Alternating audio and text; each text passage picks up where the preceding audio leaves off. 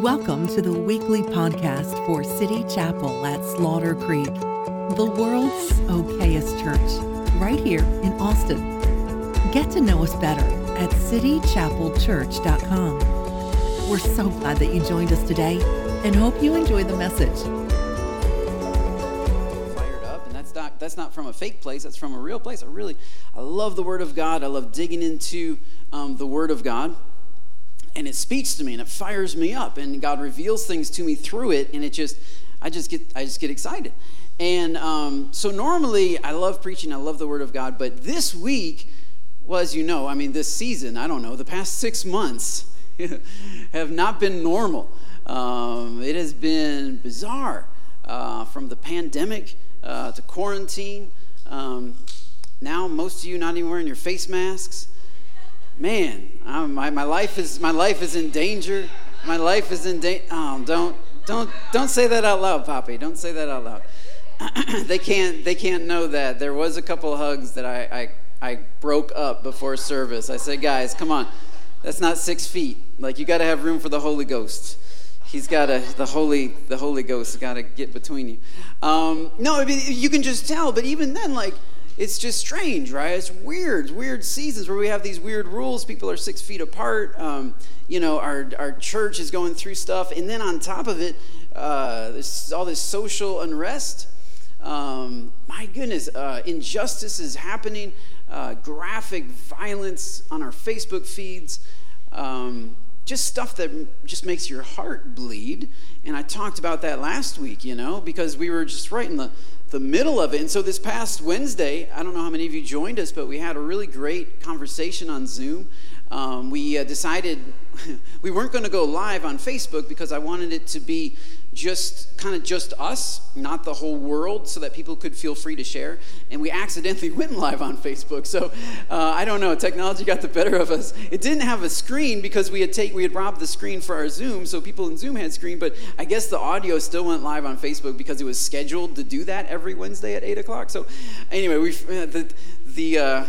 the internet tech guy forgot to change that, so I'll have to have a talk with him whenever he gets home today. But it was one of those things. But it was a beautiful, even though we were live, kind of for the world to see. It was a beautiful conversation. Now, those of you that were a part of that, Manessa was up here. She shared some great things. Baloo, she didn't even know she was going to share. She just came in and she just had some awesome things to say. Peter was here. He had some good things to say. I was here. I said a couple of things.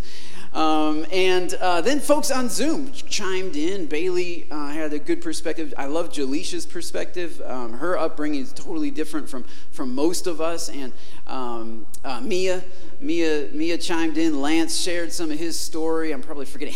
Hannah stepped in and shared something. It was just a lot of awesome perspectives coming together about racial reconciliation, about what the church can do about this, kind of how we feel about it, actually, also, because feelings are valid and need to be expressed in this time.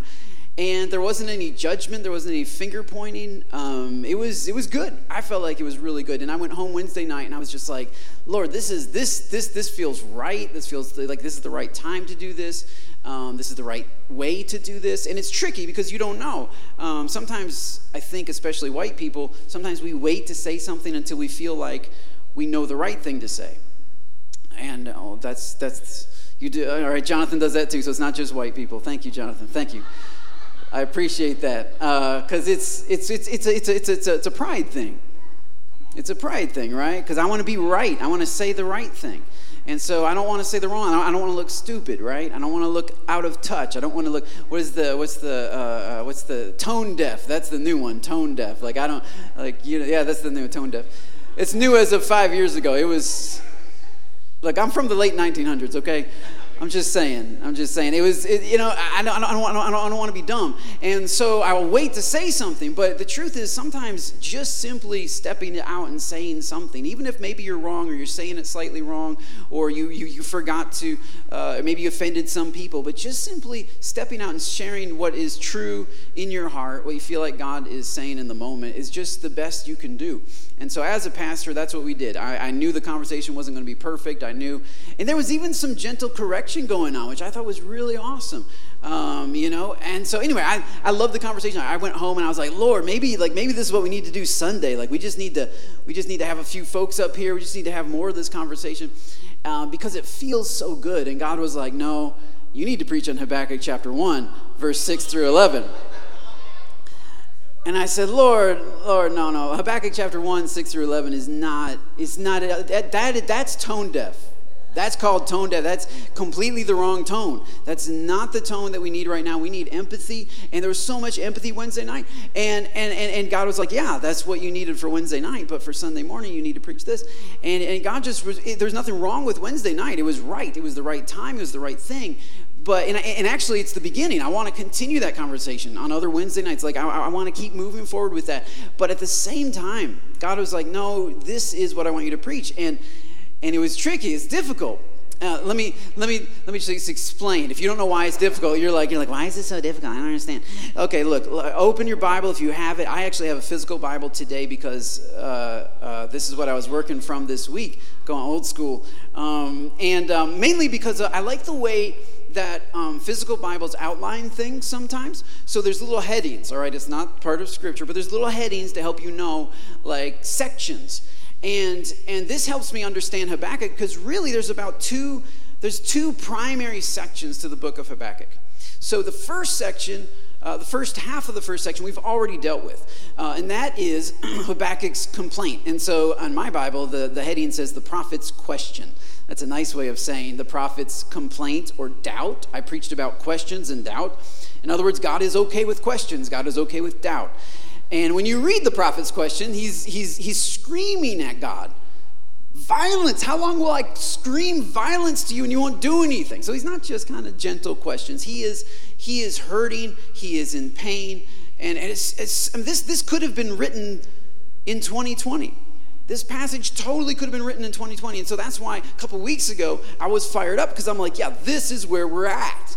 Right? We are screaming out to God for justice. We want to see social justice come to pass. We want to see racial violence ended. We want to see oppression ended. We want to see the rights of people whose rights have been oppressed. We want to see those rights expanded to the same as everybody else. We want to see equality, right? We want to see justice.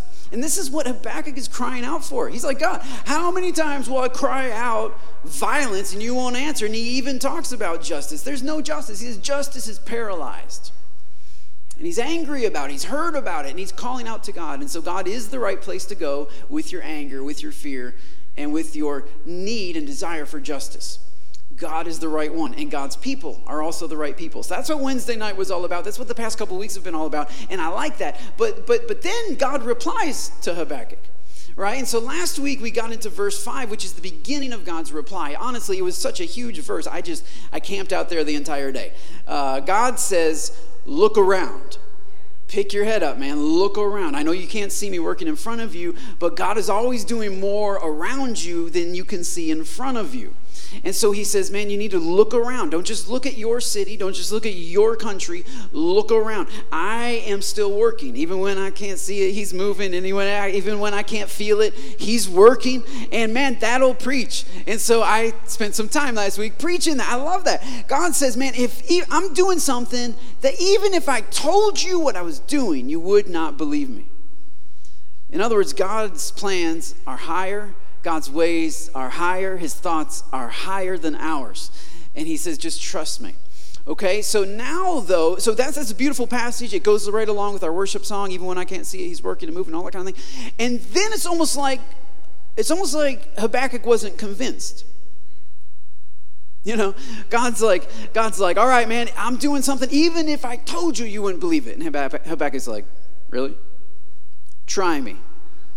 Because God then continues. Now, if I were God and I were writing Scripture, I just would have ended right there.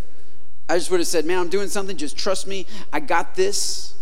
It's all good. Just trust me. Because that makes for a great sermon. But God goes on and messes up my sermon series. Verse 6 through 11 is a jackhammer on any positive and encouraging sermon series that you're trying to produce. If you're talking to people who are hurting and need empathy, this is not the verse to read, but I'm going to read it. So anyway, verse 6, this is what God says to Habakkuk, who's broken and needs empathy. He says, "For indeed, I am raising up the Chaldeans.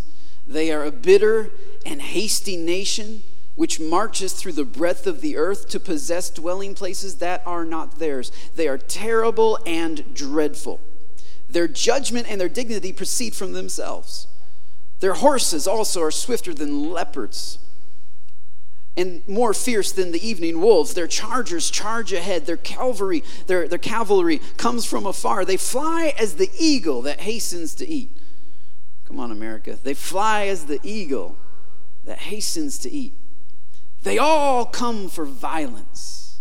Their faces are set like the east wind. They gather captives like sand. They scoff at kings, and princes are scorned by them. They deride every stronghold. They heap up earthen mounds and seize it.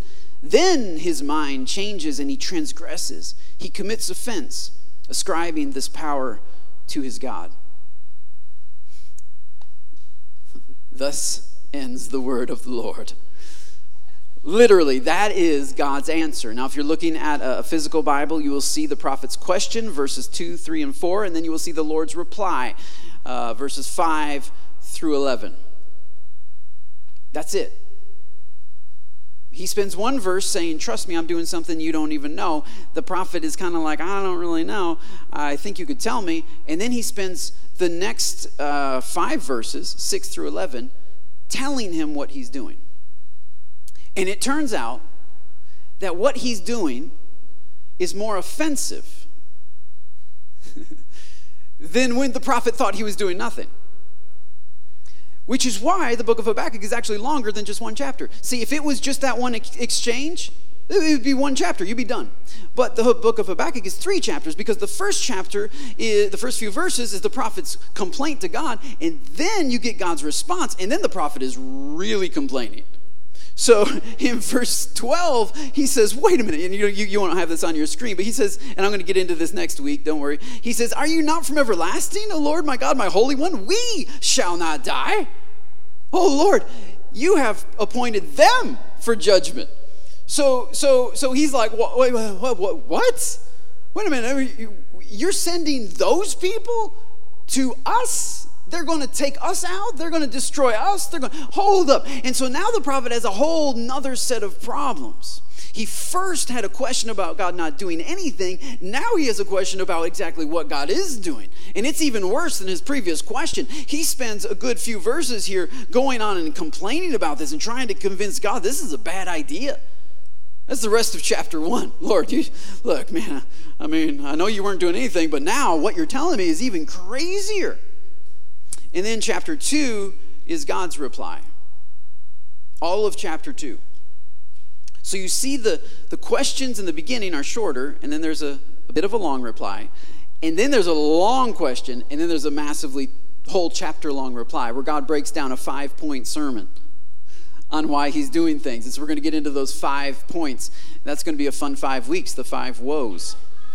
It's going to be a fun 5 weeks. And then chapter 3 is Habakkuk finally getting it. Habakkuk hears the 5 woes, the 5-point sermon from God, and he responds with a song, and chapter 3 is that song. It's the song, and it's the beautiful part, and it's the good part. We're going to get there. But before we get there, we have to get to God's first reply that sparked this whole thing to begin with. That God responds to Habakkuk, who is broken, who is oppressed, who is dealing with injustice in his land, who seems like God's not doing anything. And even when you can't see it, he's working, right? And that's a certain kind of faith, a kind of faith that can see nothing and yet believe that somewhere behind the scenes, God is working all things together for good to them that love God and are called according to his purpose. That's a certain kind of faith. That's called domesticated faith. The title of this sermon series is called Wild Faith, because the next level, a whole nother level, the HNL, as we used to say, the whole nother level, the HNL of faith is not just to believe that God is probably behind the scenes doing things that you agree with, but rather the HNL is to stand in front of things that God is doing that you do not agree with. A whole nother level of faith is to trust the heart of God when it seems like you can't trust the hand of God. When it seems like his hand is doing things that don't seem consistent with the way you believe his character to be, when it seems like his hand is allowing things that don't seem consistent with the way you believe his plan to be, look, it's one thing to believe and to trust in the plan of God, but to submit to the process of God. It's a whole nother level. That's the H&L. This is wild faith. You're not going to get up this mountain unless you submit to the process of God. Habakkuk's not going to climb his mountain. He's not going to get feet like deer's feet and walk on his high hills without the ability to see God working and not agree with what God's doing, but still trust God with what he's doing. To see difficulty, to see hardship, and for God to take credit for it. That's why, you know, if this were January 7th, 2020, I'd be okay preaching this. But it's June 7th, 2020. It's a whole nother situation. It's because we have people who are hurting, people who are wondering why, people who are questioning God because of awful things that are happening, and sometimes because of the way the church is responding. And they're questioning God. And what I would like to do is come alongside you and just reinforce, hey, God's still in control. Even when you can't see it, he's working. And I'm saying that, but at the same time, that's not what God said. That's part of God's response. 1 verse out of 6. The next 5 verses are this weird proclamation of doom. As I was reading it this week, I was like, Lord, I don't even know why you put this in there. I don't know if you ever read scripture and you're like, well, that's pointless. Because, I mean, it's helpful for me, right, 2,500 years later to be like, oh, that's who the Chaldeans are. But really, the Bible doesn't always explain situations. Sometimes you have to do some historical study to understand. And so you can do some historical study and understand who the Chaldeans are. In fact, Habakkuk would have known who the Chaldeans were. He doesn't need to hear again how terrible and awful they are. He's heard the stories. So this is written, Habakkuk's written in 609, 608 BC. Well, in 610 or 611 BC, the Chaldean, I can't pronounce his name, but he was the first great Chaldean who rose up, made a deal with the Medes, and they joined together and they overthrew Assyria. So about a year or 2 years before Habakkuk wrote this letter, Assyria, which was the dominant world power at that time, for a really long time, they held dominant sway, dominant control over the entire known world. Assyria, they were the big bad dudes. You don't mess with Assyria. Yet the Chaldeans are, and it's interesting that God refers to them as the Chaldeans. I'll just say that right off the bat, because everybody else usually refers to them as Babylonians. The Babylonians has to do with their country. Chaldeans has to do with their ethnicity or their race.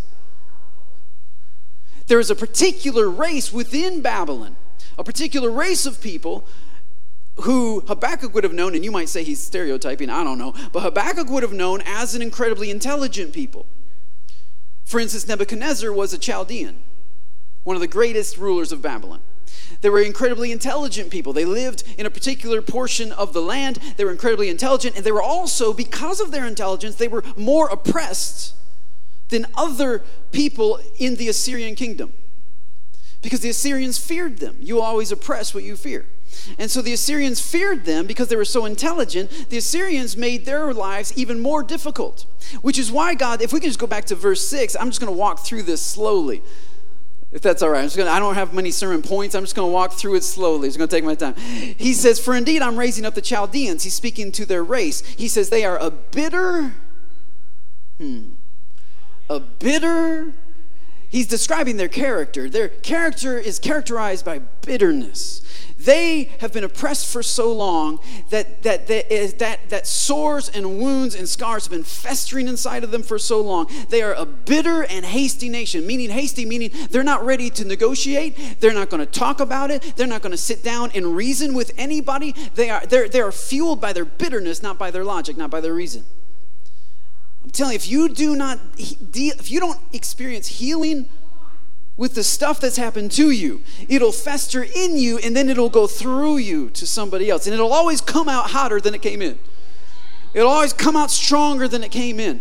The Chaldeans are a bitter, God says, and hasty nation. And we see their bitterness actually when the original Chaldean rose up, made a deal with the Medes to attack Nineveh, which is the capital city of Assyria.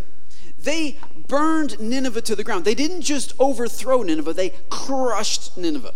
I mean, they crushed it so bad that even to this day, archaeologists aren't exactly sure where Nineveh was. Like, the Bible says that they burned it, okay. But they didn't just burn it. They grounded all the pottery. They destroyed all of, they raised it so low that archaeologists know stuff to look for in the Assyrian kingdom, and they can't find their capital city. We're talking, that's crazy. They didn't just want to beat them. They wanted to grind them into the ground. They are a bitter and hasty nation. And they're fueled by bitterness. They're fueled by anger. They're fueled by a desire to revenge and to get back. And so they start moving on the world scene. They make a deal with the Medes. They crush the Assyrians.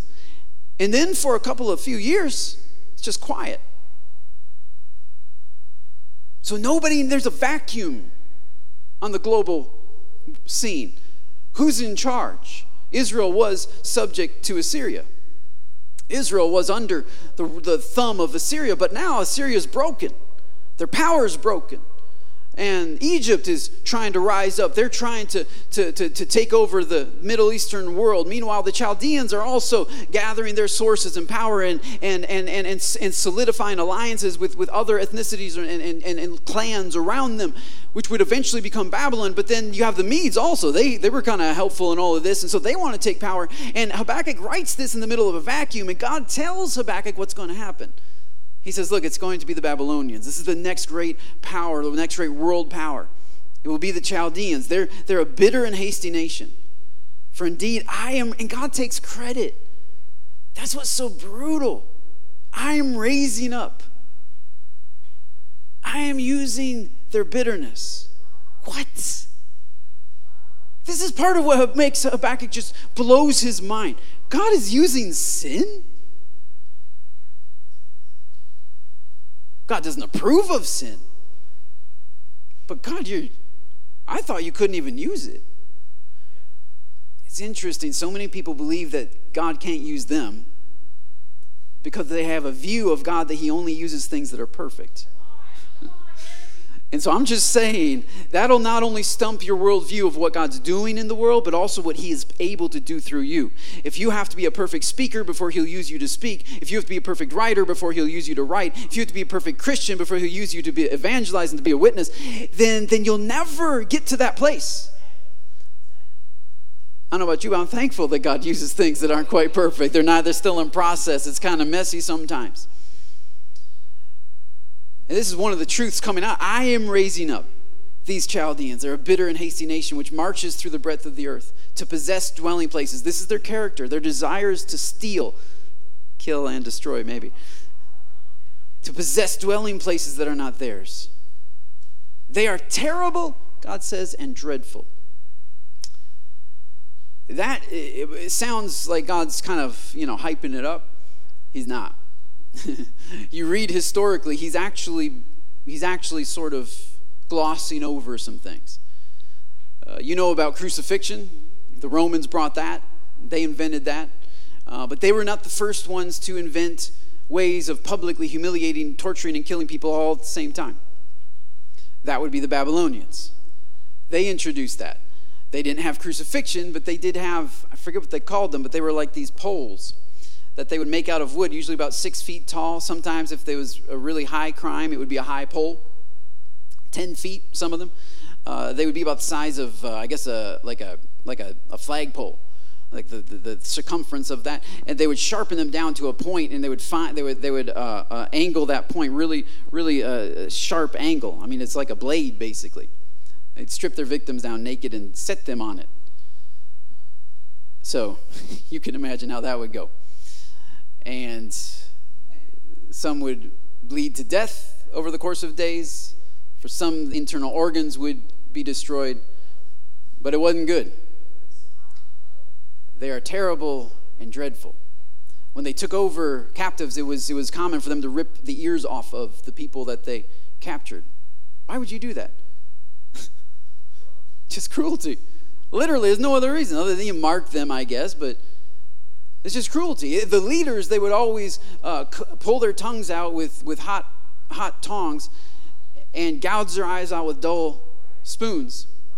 And the leaders would have to serve in different palaces or different dignitaries, and they would be in chains, and they can't talk, and they can't see, and yet they're forced to be slaves to these people and do all the things. It was just cruelty. When God says they're terrible and dreadful, He's not underestimating the absolute brutality of these people.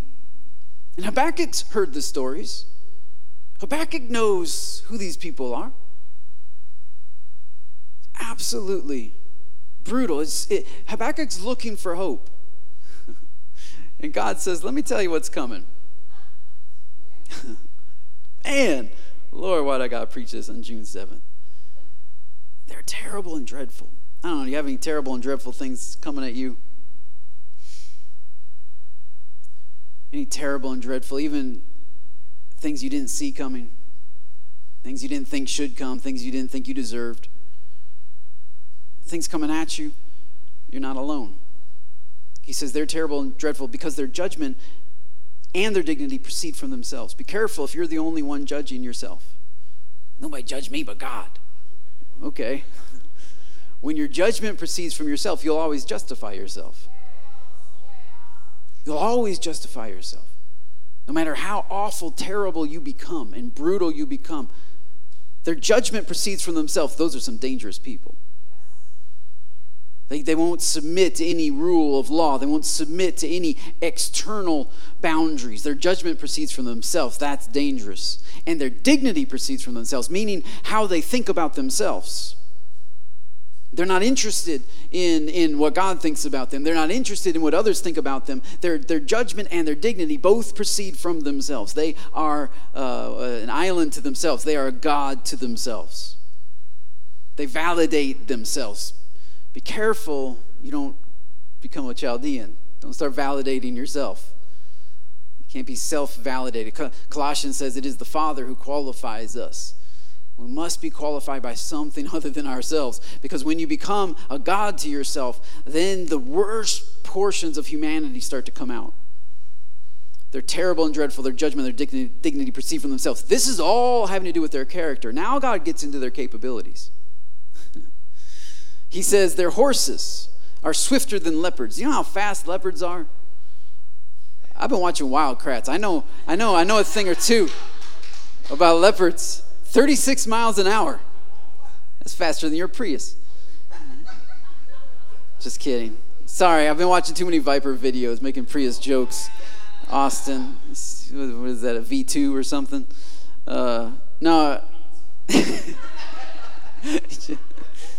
That's voltage. That's what that is. That's voltage talk.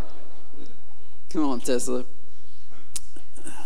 Tesla's actually pretty fast, but anyway. The horses are swifter than leopards, more fierce than evening wolves, and their chargers charge ahead. Their cavalry comes from afar. They fly as an eagle that hastens to eat.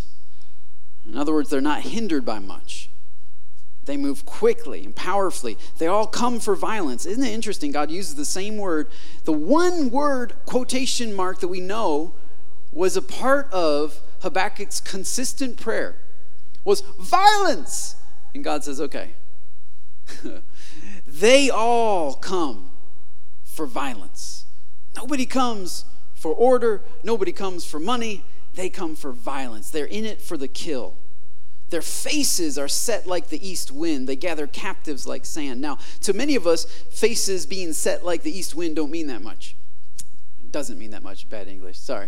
It doesn't mean that much to say somebody's face is set like the east wind. But if you lived in this part of the world, especially in Israel and Judah, you would begin to understand. So I did ask them to put up a map just for you guys to be able to see. It's one of the few slides that I have. Just so you can see just the demographic of where Habakkuk would be living. So this is modern Israel, but it's almost exactly the same as ancient Israel, with the exception of this whole deal here. But anyway, this is very similarly positioned to ancient Israel. Judah would be sort of down south here, and the northern kingdom is up there. If you see, there is the Mediterranean Sea off to the west.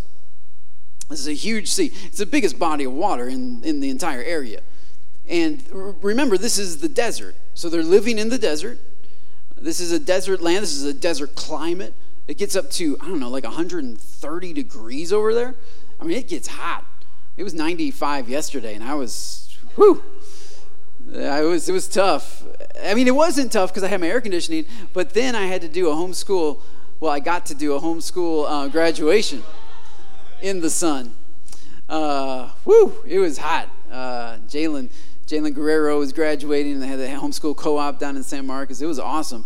But the sun part was not so awesome. And I was just sweating. I had to go in the back of my car and get a microfiber towel and wipe my face with it. So I got some wax. If I have wax on my forehead, that's why, because it's cleaning the car, it's cleaning my face. But anyway, it's hot. It's hot there, and this is the middle of the desert, and so rain doesn't happen very often. But if you're near the Mediterranean Sea, you get a lot more rain than everybody else because there's a lot of moisture in the Mediterranean Sea. So a lot of moisture equals clouds, right? The moisture goes up into the atmosphere, creates clouds. So there's actually, even today, the annual rainfall of the west side of Israel is significantly greater than the east side of Israel. It's really interesting. And so the west side of Israel is actually more wealthy than the east side, going back to sort of ancient practices, because if you have more water in the desert, you can grow more things, and you can provide for more cattle and more livestock. So what's interesting is the west side, most of the time, 99.9% of the time, storms will come from the west.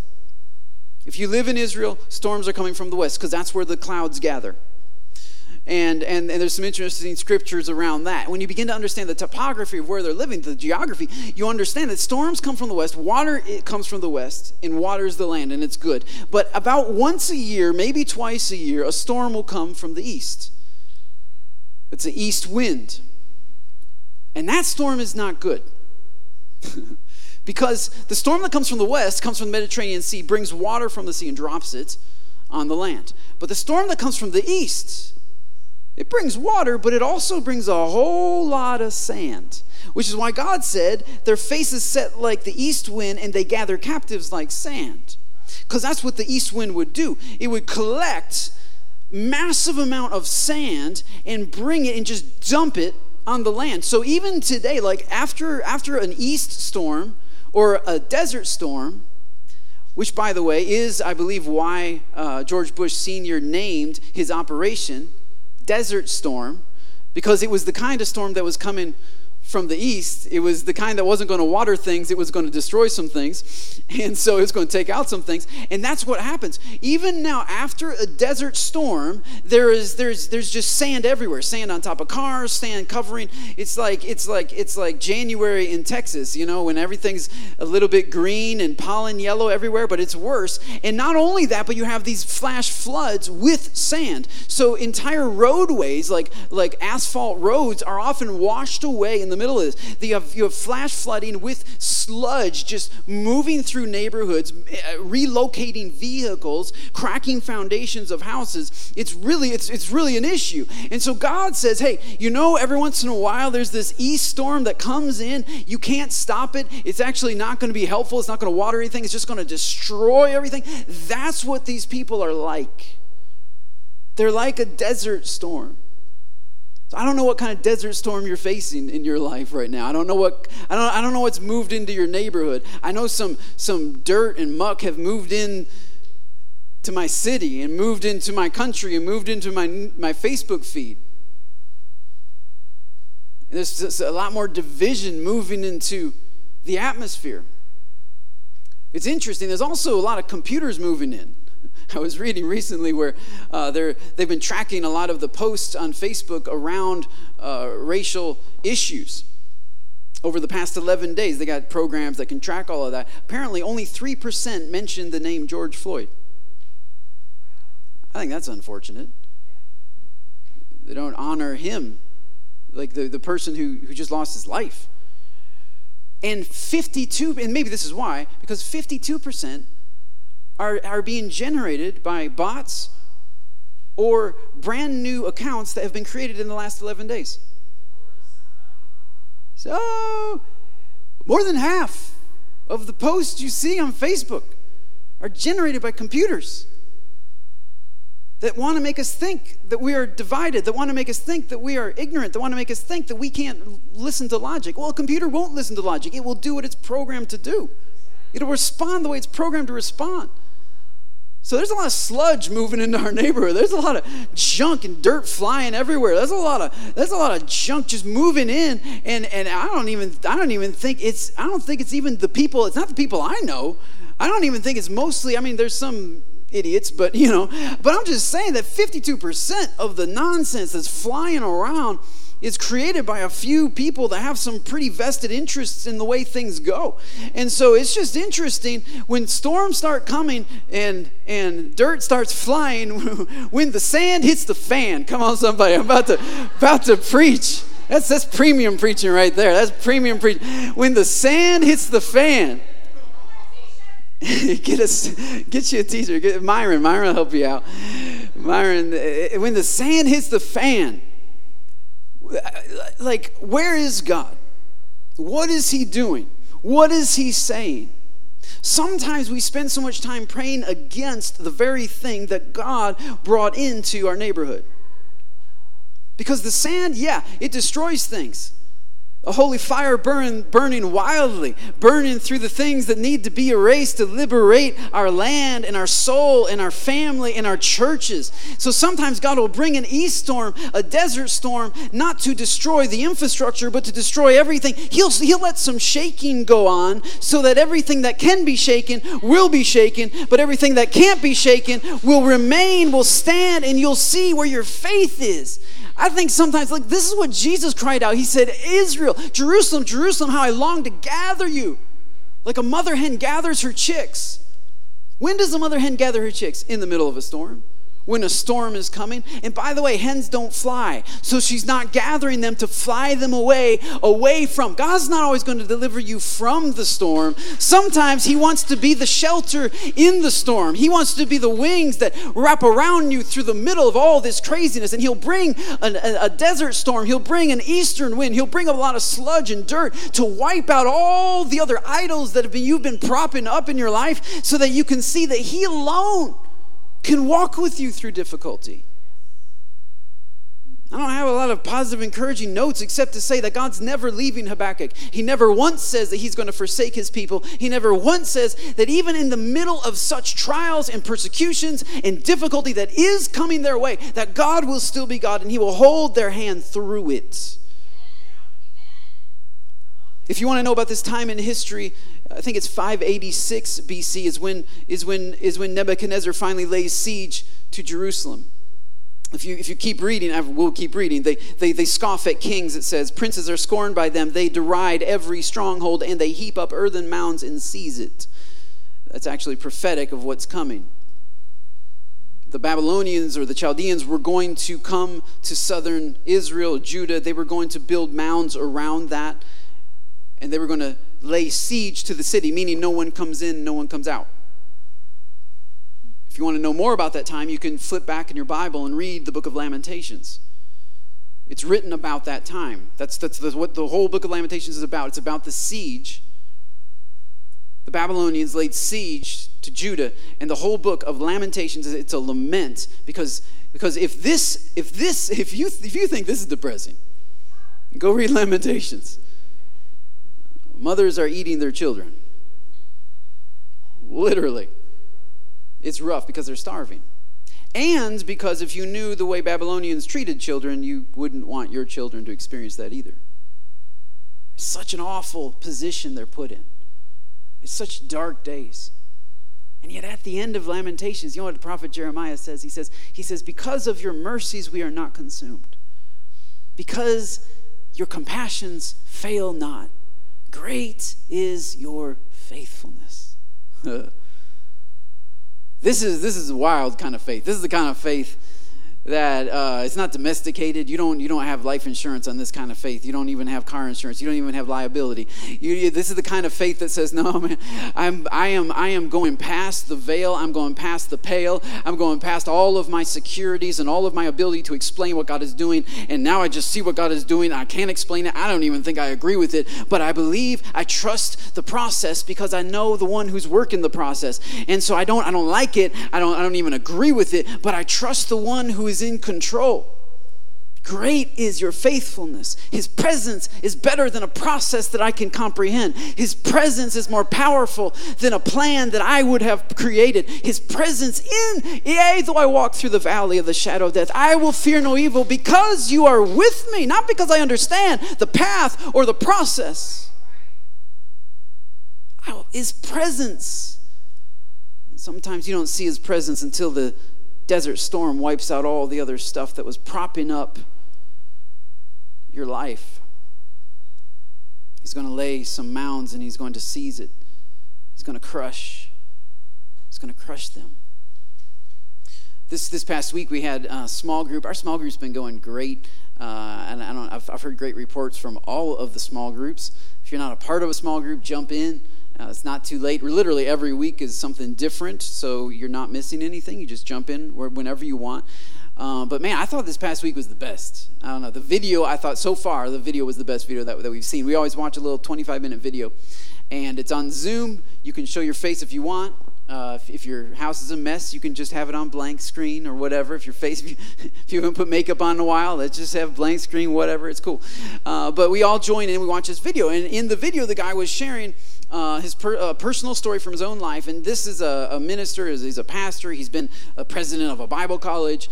And anyway, one of his sons was kind of going through the motions of faith, but not necessarily walking with God. That's one of the hardest things as a pastor and as somebody who leads so many other people to God, to have your own children kind of lukewarm in their faith and not sure where they're at. So he's praying for his son, and his son would play drums. He played drums for the church, and it was a chapel in the middle of the week on a Wednesday. They'd asked him to come in and play drums for worship, so he played drums, and then he was going to leave. Some of you musicians don't know nothing about that, but anyway, then he was going to leave. I'm just teasing. And then because he had some homework to do. He's 18 years old. He had some homework to do with a big test the next day.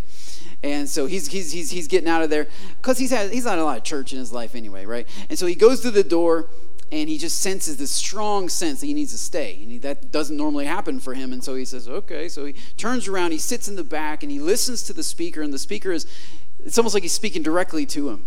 He's speaking about fear. He's speaking about how we let our lives be ruled by fear.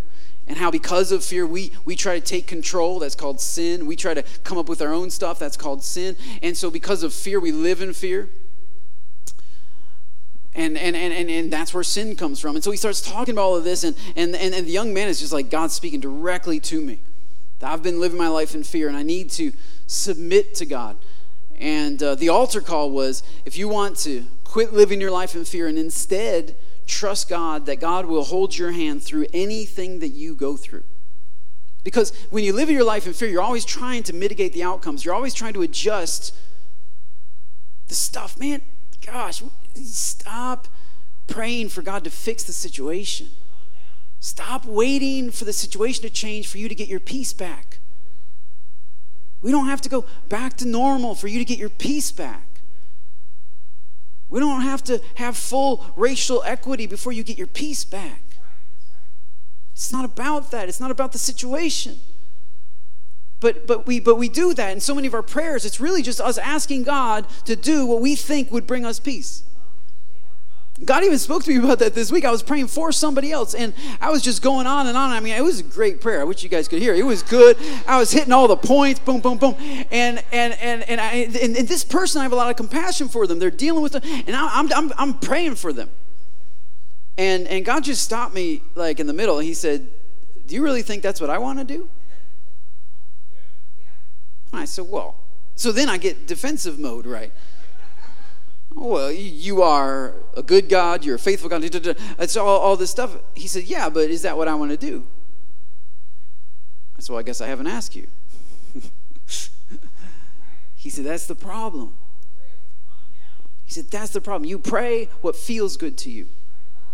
And sometimes it actually makes you feel good to pray good things for people. It makes you feel good because you're a good person now. You're a great prayer warrior. Look at all the good stuff you're praying for them. And you never even check in with me, what I'm doing in their life. Maybe I brought that eastern wind. Maybe I brought that sludge. Maybe I brought some of that stuff into their home, into their neighborhood to clean out some junk, to get rid of some stuff, to purify some stuff. Why don't you ask me what I'm doing? I'm still good. I'm still faithful. Absolutely. Those are true. But my faithfulness is not seen in the way that you always think it ought to be seen. My justice isn't always seen in the way you think it ought to be seen. My goodness isn't always revealed in the way that you think it ought to be revealed. So anyway, maybe it's just me, but sometimes I get all fired up for this good stuff, blessings and favor and power and anointing and open doors and you know, and God's like, that's good and all, that's great, but is it what I want to do? And so I check in with him and I find that that's not always what he wants to do. And in the story, the young man, you know, he comes forward, he kneels down at the altar, and he just says, God, I give you my life. I'm going to stop trying to hold on to my life and try to fix my life and try to set my life. I'm 18 years old. I'm not going to resist what you bring into my life, but I'm going to look for your hand. I'm going to hold your hand through whatever may come my way.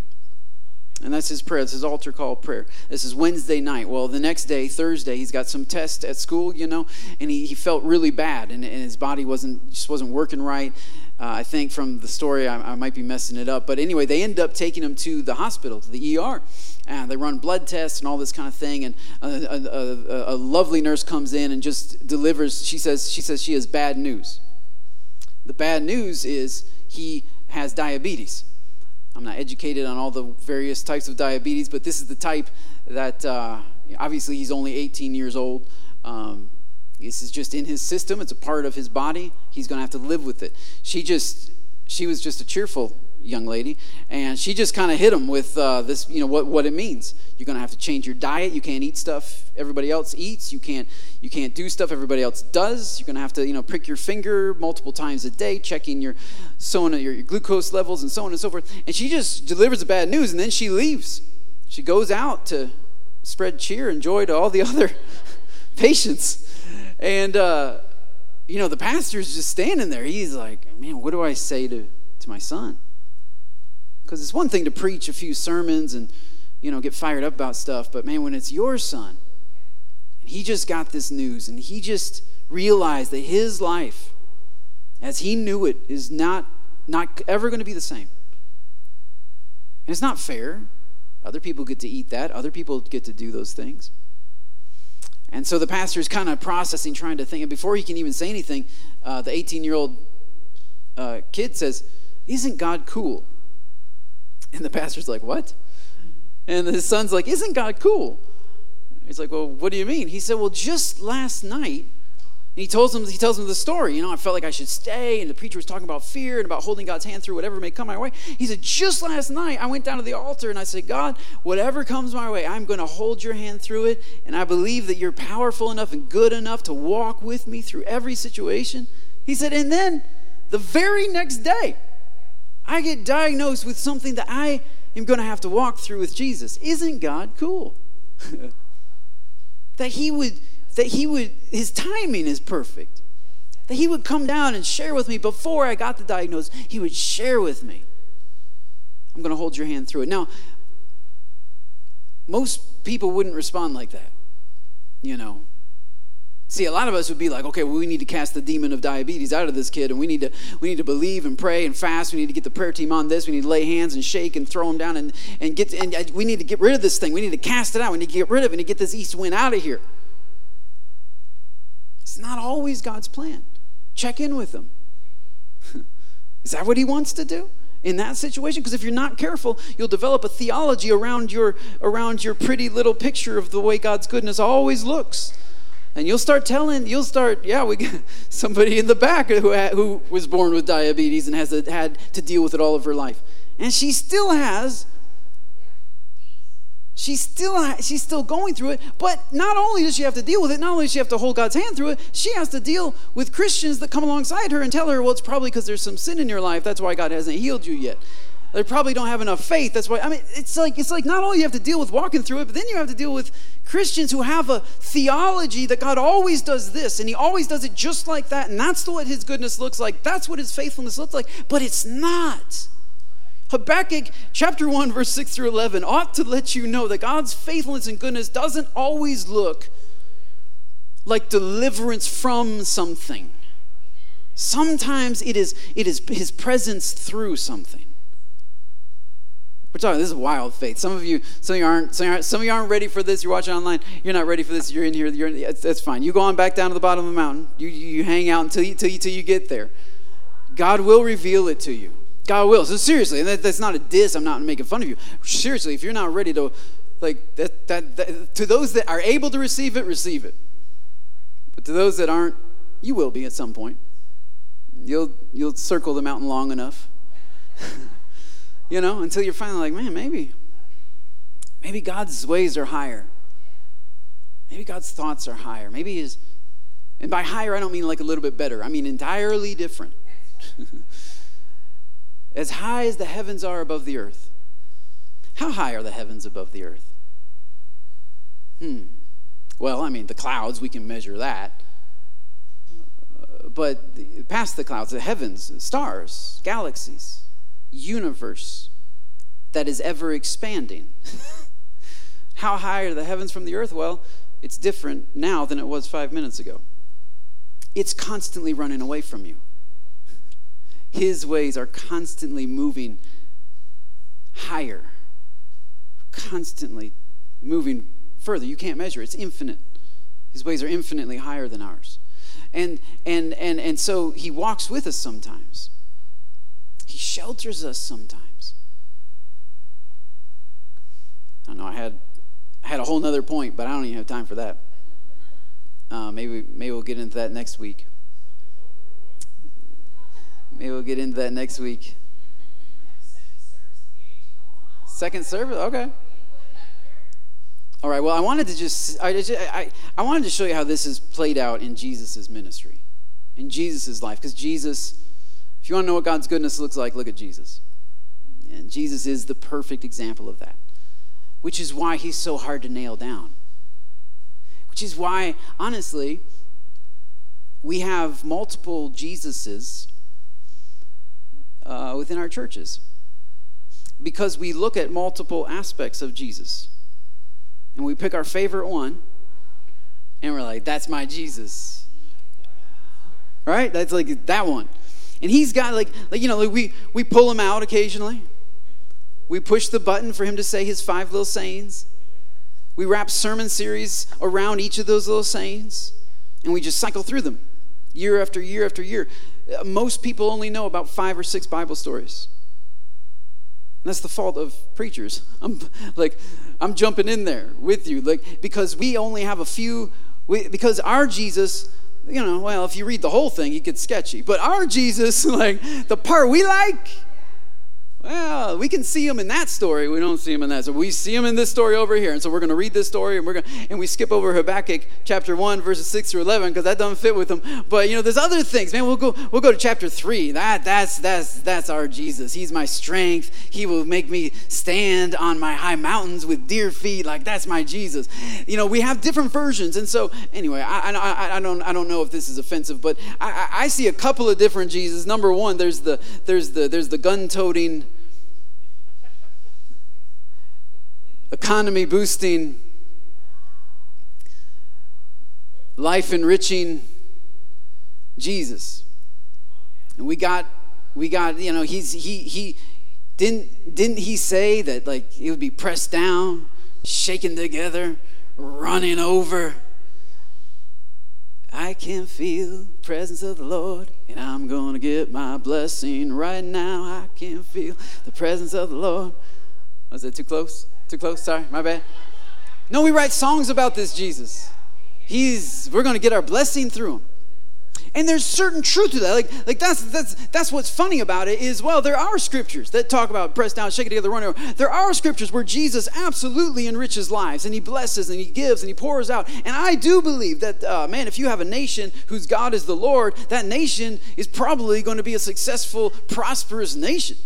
So, you know, there's great evidence for that. But when that's your only version and you pull him out, and the economy and people's housing, people's living conditions, people's livelihood, that's the most important thing to that Jesus. He cares most that you're happy. That Jesus, we pull him out, we push a few buttons, get a few scriptures, and we preach that Jesus. But not all of us do. Some of us have another Jesus. He leans to the left. This one's on a wing, but the one on the left is never on a wing, because he's not that far out. He's just leaning, you know. And he really cares about the poor. I mean, he cares about the poor. He hangs out with sinners. He's friends with sinners. He hangs out with sinners. He's cool. He always wears cool clothes. It's real trendy. He's trendy. He's really good at picking up on what the culture wants to hear. He's just chill. He's cool. He never ruffles any feathers. He never says anything controversial. He he's the Jesus who looked at the woman caught in adultery, and said, "Where are your accusers? I don't accuse you." He didn't say, "Go and sin no more," because that's a whole other Jesus. But this one said, "Where are your accusers? I'm not accusing you. I look at you, I just see grace and love and flowers and stuff." And we whip out that Jesus sometimes, and he's got 5 things that he says. Oh yeah, and he, I heard a pastor say this just last week, that he was against the establishment. He wasn't saying that back in 2016 when he was trying to get him to vote for somebody in the establishment. But anyway, that's a whole other story. But apparently now, Jesus is against the establishment. That Jesus is against the establishment. And I was talking to Ro about this the other day, and I said, "Babe, come on. What establishment was he against?" He said that's why he was crucified, because he was against the establishment. What establishment exactly was he against? Well, he was against the religious establishment of his day. That's true. The Pharisees, the Sadducees, he wouldn't play their game. He was against the establishment. But do you understand? Can you just zoom out just half a second? To call the Pharisees and the Sadducees an establishment is a really big stretch. These guys had zero power, zero authority. They could make zero laws. They created zero legislation. They had zero influence. What kind of establishment? That's like, my kids created little boys and girls clubs. Micah created a boy club in his room. Only boys allowed. Madden created a girl club in her room. That's about the establishment that Jesus was against. But then think about this. The Jewish religious leaders, they are just trying to hold on to the traditions of their fathers. Do you know who the establishment was? Rome. Rome was the establishment. They were the oppressors. They made all the rules. They executed all the justice, all the judgment. They were in charge. Rome was in charge. Okay, how often did Jesus speak out against Rome? As Jesus is standing there, he's giving the speech, what we call the Matthew chapter 5, what do we call it? Sermon on the Mount. He goes up on a high mountain and he's preaching. Do you know he's looking out on a whole bunch of Jewish people? Do you know those Jews are slaves? They are under the absolute thumb of Rome. They are not allowed to think for themselves. And as Jesus is teaching, do you know who else would have been there? Some Roman guards standing along the outside, making sure he didn't say anything that was out of line. Because Rome was real good at sniffing out people that were going to try to cause a rebellion. That's how they kept the greatest kingdom, greater than Babylon, greater than Assyria, greater than Persia, greater than the Greeks. This is how Rome did it, through violence, through intimidation, and through micromanagement. So they had guards everywhere. So Jesus is out there. He's talking to a bunch of oppressed people. to a bunch of people who can't even go to the bathroom the way they want to go to the bathroom because the Roman government has decided for them how they're to live their life. They are so in their stuff. They're even in the temple. The Roman guards are in the temple. You can't even have religion the way you want it. You start reading the Gospels, you see it throughout the entire Gospel. I think it's in the Gospel of John where it states that when they wanted to judge Jesus, they brought Jesus to Caiaphas' house. You ever wonder why they brought Jesus to a guy's house? Because that guy, Caiaphas, was the high priest according to birth. But Rome said, I don't like your birth order. I'm going to create my own high priest. So the actual high priest wasn't Caiaphas. That's why they couldn't go to the temple. They had to go to Caiaphas' house late at night because the Jews were trying to operate under a system that had so oppressed them, so messed up their religion, that even their leaders, the religious leaders, couldn't be the religious leaders they wanted. They picked their pastor. They picked their bishop. They picked their pope. And Jesus is on the mountain there, and he's preaching Matthew chapter 5. And he looks at these broken people who are starving, who are beggars, hardly have anything, and he says, love your enemy. Do good to those who spitefully use you and abuse you. That's why the religious leaders got so mad at Jesus. When I say he wouldn't play their game, I mean he wouldn't stand up for their oppression. He wouldn't be the Messiah they wanted.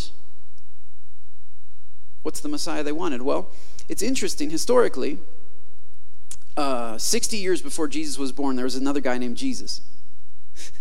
Jesus is a classic Jewish name, means the Lord saves. There was another guy named Jesus of Maccabee.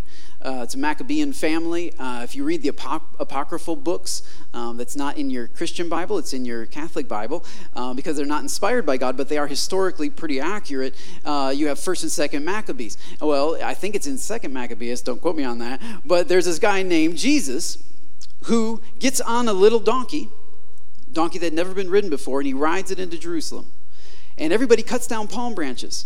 And they lay them at his feet, and they cry, Hosanna, Hosanna, blessed is he who comes in the name of the Lord. Weird, right? And then Jesus of Maccabee, he comes into Jerusalem, and he goes straight to the temple. Do you know where our Jesus went? When he rode into Jerusalem on a donkey, he went straight to the temple. Jesus, the Maccabee Jesus, goes straight to the temple, walks into the temple, and does some house cleaning. He cast out all the Roman guards. He cast out all the pagan symbols. He gets rid of all the Roman guards, and he says, everybody who's standing for Jehovah, come to me. We're going to fight for Jehovah and for Israel. He turns the temple into a compound, military compound. And as you can imagine, Rome doesn't like that. They come in, they crush the rebels, kill them all, and they're done. 60 years later, Jesus rides into Jerusalem on a donkey. People cut down palm branches. Blessed is he who comes in the name of the Lord. He goes straight to the temple, and the religious leaders are saying, okay, he's going to do some house cleaning. And he does. But not the kind of house cleaning they wanted. He walks right past the guards, and he grabs a Jew. You know, the oppressed, enslaved people just trying to make a few bucks. He grabs him and he says, what are you doing? My house shall be called a house of prayer. And he throws him out and he tosses over their tables. The Roman guards are like, so should we stop him? Or, because I kind of like the show, you know? I kind of like seeing Jews get beat up. So the Roman guards don't even stop him because he's acting kind of like a Roman. And the religious leaders say, wait a minute, he's Jew on the outside, he's Roman on the inside. Isn't it weird that Herod wanted to meet with Jesus? Isn't it weird that even after Jesus met with Pontius Pilate, Pilate was like, I think he's a pretty good guy. These are horrible, evil dictators. They thought Jesus was pretty cool. Did he stand up against the establishment? No. He stood up for the establishment of the kingdom of God. There was a third option. There was the establishment of Rome. There was the establishment of Israel. And he said, I'm not here for Israel, and I'm not here for Rome. I'm here for my Father. Which is why ultimately he offended everybody. Because he also wouldn't play Rome's game. In fact, he told Pilate, Pilate said, "Are you the king of the Jews?" He said, "Well, you just said I was." He said, "Well, I'm not saying you are." And he said, "Well, you'll see. You'll see me come and in my glory." And so he even, he wouldn't fit. He wouldn't fit in any of the boxes. Because he was interested in the kingdom of God. And I think if we knew Jesus today, I think if he came and walked among us, he would offend a lot of us. Because we got our own agenda. We have our own angle. We're interested in our own kingdom. And you start reading the scriptures, the Gospels, Jesus, it's to those very people. He says, if somebody compels you to go with them a mile, walk with them 2. You know what he's referring to, right? He's referring to the law, systemic, institutionalized oppression that the Romans had set up, that the Romans had decided that if a Roman soldier wanted to make a Jew carry his stuff, he could choose any Jew at any given time and make him carry all of his luggage, all of his bags for a mile. Usually his stuff would weigh about 100 pounds. If you know anything about Rome, for entertainment, they fed people to lions. So it's probably not the case that he would pick, walking through a Jewish town, he would pick the strongest, most robust person. He's going to pick the handicapped girl. And if she doesn't carry it a mile, she dies. How many parents saw their 6-year-old kids loaded up 100 pounds worth of gear going out into the desert knowing they're never going to come back? And Jesus has the guts to look at those people and say, okay, if someone forces you to walk a mile, go with them a second mile. What? This is why they were so angry, because he refused. He would not be the Messiah they wanted. They gave him chances. They gave him lots of chances, right? They I think it's in Luke where they tested him, which means they're checking to see what kind of Messiah he is. They said, should we pay taxes to Caesar or not? And Jesus says, well, let me see a coin. Wait a minute. You don't just have an answer, Jesus? You got to see a coin? See, the issue of taxation, it's not just money. Because Caesar didn't tax you based on a certain proportion of your income. Caesar taxed you based on what he needed to build his latest, palace. Or a palace for one of his friends. So he taxed you based on what he needed. Now, regardless of what you made. So sometimes his taxes would be higher than what you made. And if you didn't pay taxes, your children would be taken into slavery. Your wife would be put into prostitution. And you could do nothing about it. Not only that, but just to make sure that Jews knew their place, the Roman government would recruit tax collectors that were Jewish. So the guys doing the collection grew up across the street from you. And now they think they're better than you. And now they're dragging off your family. And not only that, but they included a little bit of greed in there. So as a tax collector, you could set your own fee. So they have to pay taxes, but then they have to pay the tax collector fee. Which is why tax collectors were so hated, because they would often take a large fee for themselves. Away from people that had nothing. So it's a loaded tax question. It's not this isn't an economics 101. They're asking Jesus, what do you think about this level of oppression? Jesus says, well, let's look at the coins. He gets out a coin. Whose picture is on it? They say, oh, that's Caesar. So, okay, give to Caesar what Caesar's, give to God what is God's. And their jaws drop because he won't take a stand against Caesar. Instead, he just takes a stand for God. And they're like, yeah, we get that, but what about taxes? And they kill him because he refuses to be the Messiah that they want. And it's so difficult to talk about God being okay almost with difficulty. It's so difficult to imagine a Jesus that, while he had so much compassion, he cared primarily about the kingdom of God, and he stayed on message about the kingdom of God, and he refused to build another kingdom, whether it was the Jewish kingdom or the Roman kingdom. And in every situation, every societal issue that he faced, a lot of people were mad at him, and a lot of people didn't understand him. And they said, "Whoa, that's not what Jesus of Maccabee said." Like, he stood up for us. And Jesus says, "I'm standing up for God, because it is the kingdom of God that is best for you. You can march into Jerusalem. You can make a compound out of your temple. You can fight. Heck, you can even defeat Rome. Maybe if God just sent lightning strikes and just killed everybody. And then you'd still be trapped in your sin. And you'd still be trapped in your selfishness. And you'd still be trapped in your in what brought about Rome's dominance to begin with." Because when God's speaking to Habakkuk, this is really the first time since Israel became a nation that they're about to lose everything. What brought that? Sin.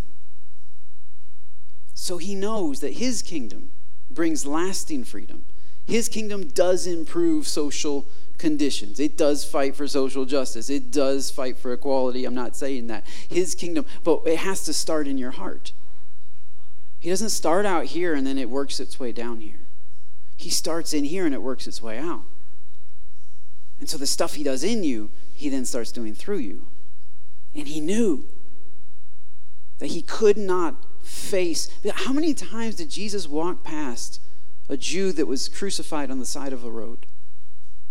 They had crosses just everywhere, by the way, because it was a symbol of Roman dominance, and they put their crime above their head. Maybe they stole an apple, or maybe they looked at a Jewish, a Roman officer in a disrespectful way, and it was just a sign of Rome brutality. That's what the cross was. And Jesus identified with them. He didn't walk away from them. He didn't say, "I'm better than you." In fact, he took his own cross. He accepted that brutality in his own life. He identified with the broken. He identified with the wounded. He was there. He'll shelter you, but he won't always fix the situation right away. He speaks to our hearts. And so maybe that is the altar call today. If you're watching online, or if you're here in the room, I just want to invite you, just like that young man, the 18-year-old, that pastor invited him. I invite you to lay down your fear.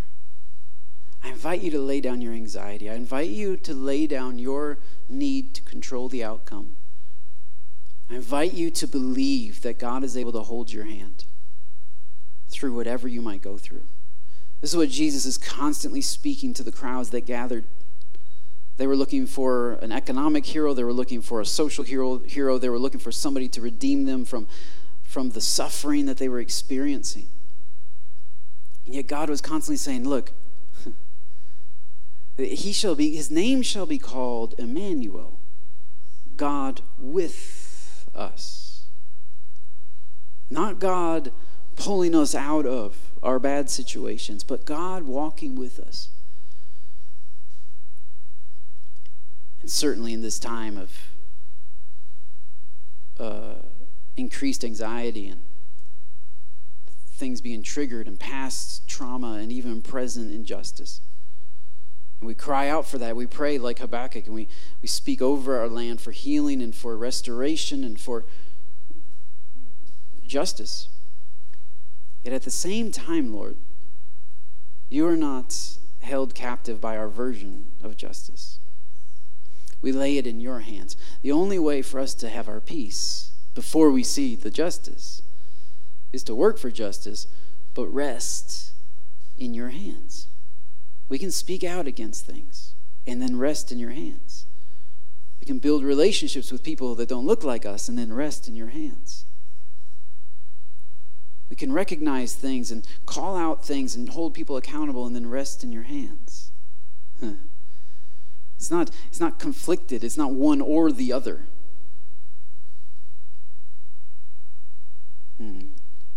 And so, Lord, we make a commitment right now. That's the altar call. Will you take the hand of God, whatever may come your way, whatever might happen on Monday or Tuesday or Wednesday or Thursday or Friday, will you take his hand and will you hold on to it? Will you trust his process even when it doesn't look like what you would do? Will you hold on to his hand? Will you believe that he's working all things together for your good, even when you see a lot of bad in front of you? Lord, that's what we do right now. We confess our doubt. We confess our fear.